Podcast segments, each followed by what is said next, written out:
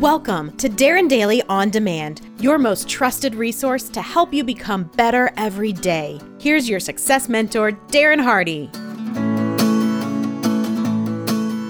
Well, it seems that yesterday's Darren Daily created quite a stir, debunking the great lie of a quitter never wins and a winner never quits. Sounds great in a speech or on an Instagram post, but it's a massively constraining mentality and can have dangerous personal effects on your philosophy. Lots of questions came up yesterday about knowing when is the right time to quit and when you should just persist. It's a good question, and I'll try to give you some framework for that today. Sometimes it's obvious, right? I mean, if you're trying to become wealthy by playing the lottery every week, persistence will not help you. Positive thinking, prayers, novenas, vision boards, none of that is going to aid you either. The only secret to winning the lottery is to quit playing it.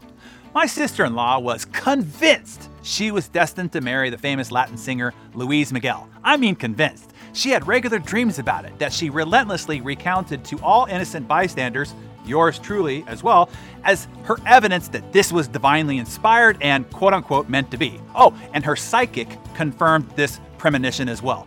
And I wish I were kidding. Hey, an infatuation is fine. We've all had them but she's 50 years old, and the mental, emotional, and psychological investment in this direction didn't leave any room for anything else less than this fantasy. You see, you have to quit on some things so that you are freed to pursue other things, or even just be available for other things as they show up.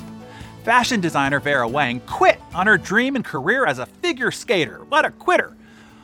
But I did say Vera Wang, and you know her name, right? Jack Dorsey and Evan Williams had a company called Odeo, a podcasting platform. As soon as they heard that Apple came out with iTunes, they quit Odeo. Wow, really? Just in the face of a, a little fight with a Goliath, you're just gonna quit? What weenies, you might be thinking. Now, being freed up, the next thing they decided to start was called Twitter, which is valued at more than $22 billion. We wouldn't even know or care who Jack or Evan was if they hadn't been quitters. William Wrigley Jr. had a soap and baking powder sales business in the 1890s. He used to give away free chewing gum with purchase. The gum proved to be more popular than his actual product, which maybe says more about his soap and baking powder, who knows. Either way, he quit. He quit the soap biz to start manufacturing gum. Quitter, you shout! Well, today, Wrigley chewing gum is one of the most recognizable brands in American history and still, to this day, generates billions of dollars in revenue annually.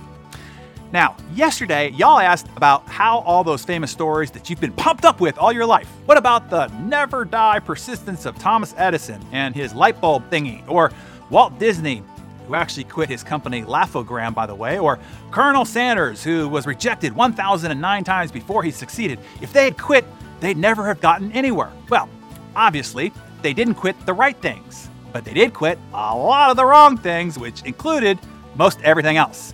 You already know that it takes hard work to become successful, but that's only half the story. It also takes insight to pick the right things to stick with and the insight to pick the wrong things that you have to quit on and the courage to actually do it.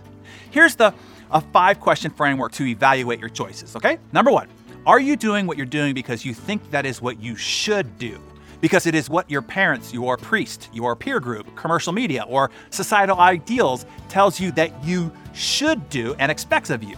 Take a deep look inside. Are you really doing what you are doing for you? Or are you living up to some imprinting and programming that has been projected upon you? If it's the latter, quit. Number two, if you are no longer loving what you are doing, I mean, at all, the day to day grind is exhausting and sometimes debilitating, but you still have a fire for it. If you don't, and you can't regenerate it by refocusing back on the art of it, quit. Quote, life's too short to spend it unhappy, said the quitter Paul Allen. When he quit on Microsoft back in 1982, quitting probably cost him $60 billion, but gave him 36 more years of life, and the 20 billion that he had left was still enough to buy happiness, mega yachts, the Seattle Seahawks, and a ton of contribution through his philanthropy. Number three, it's just not working. Investors don't want to invest, employees don't want to join, and customers don't want to buy. Pay attention to the clues. I don't care how much you love it and how much persistence you throw at it, sometimes it's just not a good idea or a worthy business. It's probably a hobby and should stay one. You need to quit. Number four, you are now just chasing sunk costs. You are throwing good money at money already lost to try to salvage a minor win and save some face. Bad idea, time to quit. Write this one down. You want to marry the result, not the business. If the business isn't producing the result, fire the business. And number five, fear. Fear of what people will think. Fear of damage to your reputation as a winner. Fear of the, the bruises your ego will suffer. This is when you got a cowboy or cowgirl up and get off that damn horse and quit. There is no shame in surrender. In fact, surrender opens you up to new possibilities and a fresh start. It often takes the closing of one door to create the opportunity to step forward and open up another. Now that you see the evaluation framework, does that clarify things for you? Is there now something that you just might need to quit and quickly?